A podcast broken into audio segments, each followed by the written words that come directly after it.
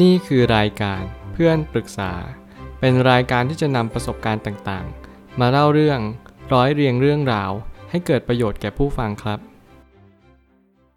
สวัสดีครับผมแอดมินเพจเพื่อนปรึกษาครับ วันนี้ผมอยากจะมาชวนคุยเรื่อง หนังสือ Finance for the People Getting a Grip on Your Finance ของ Pago de Rion เป็นหนังสือการเงินมาในรูปแบบ Illustrate นั่นหมายความว่า หนังสือเล่มนี้ออกแนว เป็นภาพวาดที่สวยงามและน่ารักสำหรับคนที่ต้องการเรียนรู้เรื่องการเงินแบบเพิ่งเริ่มต้นเลย โดยเฉพาะคนที่ไม่เคยรู้เรื่องการเงินและมองเรื่องการเงินเนี่ยเป็นสิ่งที่ยากลำบากอย่างยิ่ง ผมมีความรู้สึกว่าจริง ๆ หนังสือเล่มนี้เนี่ยเหมาะสำหรับทุกเพศทุกวัยเลย โดยเฉพาะคนที่เป็นมือใหม่ และคนที่ไม่กล้าที่จะศึกษาการเงินอย่างชัดแจ้ง หนังสือเล่มนี้สามารถที่จะทำให้แจ่มแจ้งได้อย่างง่ายดายนั่นก็เพียงเพราะว่า นี่คือหนังสือที่ครอบคลุมการเงินที่สุดเล่มหนึ่ง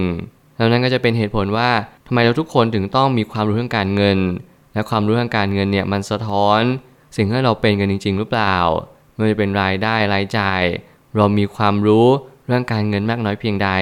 หนังสือเล่มนี้จะเป็นตัวตอบโจทย์ให้กับเราอย่างดีเยี่ยม จริงๆแล้วผมมีความคิดอยู่เสมอว่า การที่เราทำหนังสือการเงินให้มันดูง่าย ให้มันดูเข้าถึงกับทุกๆคน ไม่ว่าจะเป็นเพศใดก็ตามเนี่ยเป็นสิ่งที่ท้าทายอย่างยิ่ง รู้กันอยู่แล้วว่าการเงินมัน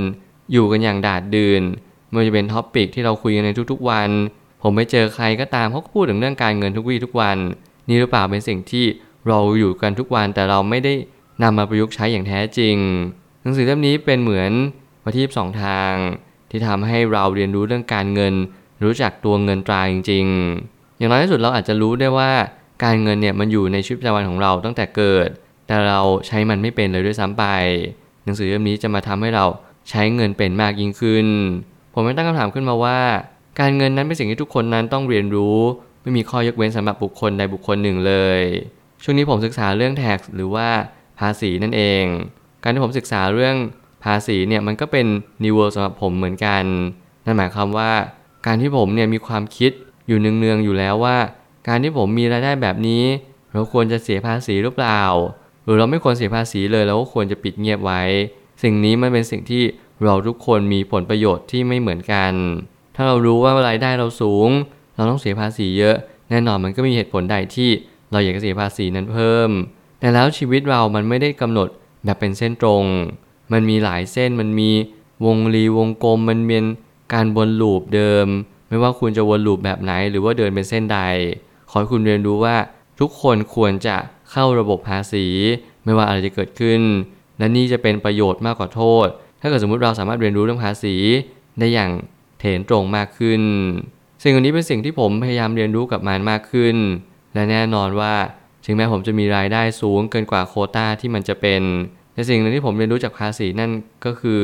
ผมได้เรียนรู้ว่ามันจะมีสิ่งที่เราสามารถที่จะชำระได้ กับเราสามารถที่จะเรียกคืนได้เหมือนกัน นี่คือประโยชน์ของภาษีในแง่มุมหนึ่ง แต่การเรียนรู้เรื่องการเงิน จะสำคัญที่สุดก็คือรากฐานที่เรามีมุมมองต่อการเงินนั้นเป็นหลักสำหรับใครที่มีมุมมองต่อเงินที่ค่อนข้างติดลบสักนิดหนึ่งมองว่าเงินคือปีศาจมองว่าเงินนี้ไม่สามารถที่จะทำให้ชีวิตของเราดีขึ้นได้จริงหรอก มันก็เป็นแค่อุปโลกของคนคนหนึ่งที่เขากำลังประโคมให้เรามีความเชื่อแบบนี้ มันคือข่าวชวนเชื่อ มันคือข่าวลวง สิ่งเหล่านี้เป็นสิ่งที่มีส่วนจริงอยู่ครึ่งหนึ่งเด็กครึ่งหนึ่งนั้น เราสามารถที่จะใช้เงินให้ก่อเกิดประโยชน์ก็ได้เหมือนกัน แน่นอนเงินตรานี้เป็นค่ากลาง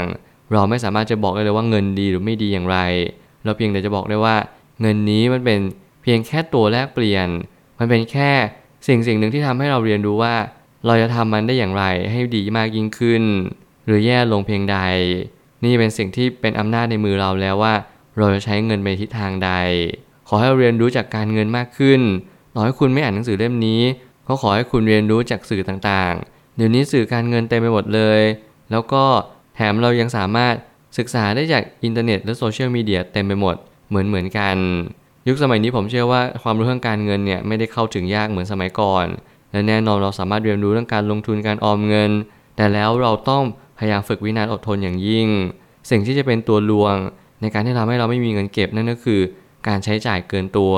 การที่นักการตลาดหรือ marketing เนี่ยเขาพยายามที่จะประโคมให้เราอยากได้อยากมีอยากเป็นนั่นคือส่วนหนึ่งที่ทำให้ต้องใช้เงินต่อไปเรื่อยๆ นี่เป็นสิ่งที่ควรระมัดระวังอย่างยิ่ง ความเชื่อที่มีต่อการเงิน ไม่ว่าจะเป็นการกู้หนี้ยืมสิน รวมไปถึงการบริหารเงิน ก็จะเป็นส่วนต่อขยายของการมีเงินสำรองต่อไป ถ้าเกิดสมมติเราเรียนรู้เรื่องแบบนี้มากขึ้น เราก็จะเข้าใจว่า สิ่งหนึ่งที่เราเรียนรู้ในชีวิตประจำวัน นั่นก็คือ การใช้จ่ายเงิน การรับเงินจากเป็นรายได้ต่างๆ การออมเงินและการลงทุนสี่เสาหลักหรือสี่ตะกร้านี้กำลังบ่งชี้ว่าเราเรียนรู้จากการทำงบการเงินได้มากน้อยเพียงใด ถึงแม้คุณจะไม่ต้องทำงบการเงินอย่างละเอียดถ้วน ผมอยากจะบอกว่าถ้าเกิดสมมติคุณมีรายได้เป็นของตัวเอง คุณก็จำเป็นจะต้องทำรายรับรายจ่ายให้เห็นมากขึ้นว่าเดือนนี้คุณใช้จ่ายไปเท่าไหร่ แน่นอนผมเอง ผมก็ไม่คิดว่าการทำงบการเงินเนี่ยมันจะสำคัญ หรือมันจะมีความหมายอะไร แต่พอถึงจุดนี้ผมได้ทำงบการเงินมา 1 ปีแล้ว ผมกล้าตอบไว้เต็มปากเลยว่า มันสำคัญอย่างยิ่ง ต่อให้คุณมีรายได้เต็มไปหมดต่อให้คุณ มีเงินใช้ไม่มีวันหมดไม่มีวันสิ้นแต่อย่างน้อยที่สุดคุณก็ต้องฝึกที่จะทำงบการเงิน โดยเฉพาะคนที่มีรายรับน้อย มีรายจ่ายสูง ยิ่งต้องทำเข้าไปใหญ่ นี่แหละจะเป็นเหตุผลว่าไม่ว่าการเงินของคุณจะแข็งแกร่งหรือไม่แข็งแกร่ง ก็ขอให้คุณได้ฝึกทำฝึกวินัยในตัวเองในการจดรายรับรายจ่าย เพื่อมันเป็นการเตือนสติว่า คุณสามารถที่จะหาเงินได้เพิ่ม จากวิธีทางใดได้บ้าง หากเราไม่เคยเรียนรู้เรื่องการเงินเลย เราก็ต้องเลือกหนังสือที่มีรูปภาพชัดเจน เพื่อเป็นตัวเชื่อมโยงกับความจำได้หมายรู้ ที่ส่งผลต่อภาพจำการเงินสำหรับคนที่ไม่มีความรู้เลยในการเงินเนี่ยแน่นอนคุณอาจจะมีภาพจำเดิมๆที่มองว่ามันคือสิ่งที่ยาก มันคือสิ่งที่ไกลเกินเอื้อม แต่แน่นอนว่าการเงินนี้เป็นสิ่งที่ทุกคนสามารถเรียนรู้ได้ โดยเฉพาะคนที่ มีความปิดกั้นทางการเงิน หนังสือที่เหมาะที่สุดก็คือหนังสือที่มีรูปภาพติดตามไปด้วย แล้วมันก็ส่งผลทำให้เราเปิดใจรับมากขึ้นว่า การเงินนี้มันก็สนุกเหมือนกัน แถมมันก็จะสามารถนำมาใช้ได้จริง เพราะเรามักจะจำภาพมากกว่าตัวอักษรแน่นอน นี่ยังเป็นเหตุผลว่าหลาย ๆ ครั้งผมก็เลยอยากหาหนังสือที่มันเป็นหนังสือการเงินสำหรับทุก ๆ คน ผมก็เชื่อว่าคนเขียนคนนี้ก็คิดคล้าย ๆ กันว่า หนังสือการเงินก็เป็นสิ่งที่ยากเหมือนกันที่ทำให้ ความยากนี้เป็นความง่าย โดยปริยาย สุดท้ายนี้ทั้งนี้ หนังสือเล่มนี้มีการอธิบายผ่านรูปภาพเป็นหลัก ซึ่งจะมีส่วนช่วยอย่างยิ่งที่ทำให้เราเข้าใจเรื่องราว เกี่ยวกับเงินเงินทองทองว่าสิ่งที่เรารู้แล้วนั้น มันต้องปรับปรุงอะไรไหมเมื่อความเชื่อเดิม ความรู้เดิม มาสอบกับความรู้ใหม่ความเชื่อใหม่ นี่ความท้าทายอย่างยิ่งของมนุษย์ทุกๆคน แต่แล้วการที่เราอยู่บนโลกใบนี้ เราอยู่บนสังคมที่เรียกว่าทุนนิยม ต่อให้คุณจะมีการปกครองแบบใด คุณก็จะอยู่ในทุนนิยมอยู่แล้วโดยธรรมชาติ นี่คือสิ่งที่มันเป็นปกครองโดยเศรษฐกิจ โดยนักเศรษฐศาสตร์ ซึ่งแน่นอนเมื่อไหร่ก็ตามให้เราศึกษาเพิ่มเติมมากขึ้น เรารู้ว่าจริง ๆ แล้ว วิชาเศรษฐศาสตร์นี้ไม่มีหลักตายตัว เราเรียนจากบุคคลบุคคลหนึ่งเขามีชุดความรู้แบบนี้ แนวโน้มแบบนี้แต่พอถึงเวลาของความเป็นจริงเราพบเจอเลยว่าความเป็นจริงนั้นไม่สอดคล้องกับหลักสูตรในการให้เราเล่าเรียนมาเลย นั่นจะเป็นเหตุผลว่าเราควรจะอ่านหนังสือการเงินให้เยอะ เพื่อเราจะรู้ว่าเกมการเงิน เกมของนักเศรษฐศาสตร์ มันก็คือเกมของการทำให้เราเชื่อว่าสิ่งนี้จะเป็นแบบนั้น เท่านั้นเอง โลกใบนี้ไม่มีสูตรสำเร็จตายตัวชีวิตเราก็เช่นกัน ขอให้เรียนรู้สิ่งเหล่านี้มากขึ้น เมื่อนั้นคุณก็จะมีความรู้ทางการเงิน และทำให้คุณอยู่รอดปลอดภัย กับทุกวิกฤตการเงินเช่นกัน ผมเชื่อทุกปัญหาย่อมมีทางออกเสมอ ขอบคุณครับ รวมถึงคุณสามารถแชร์ประสบการณ์ ผ่านทาง Facebook Twitter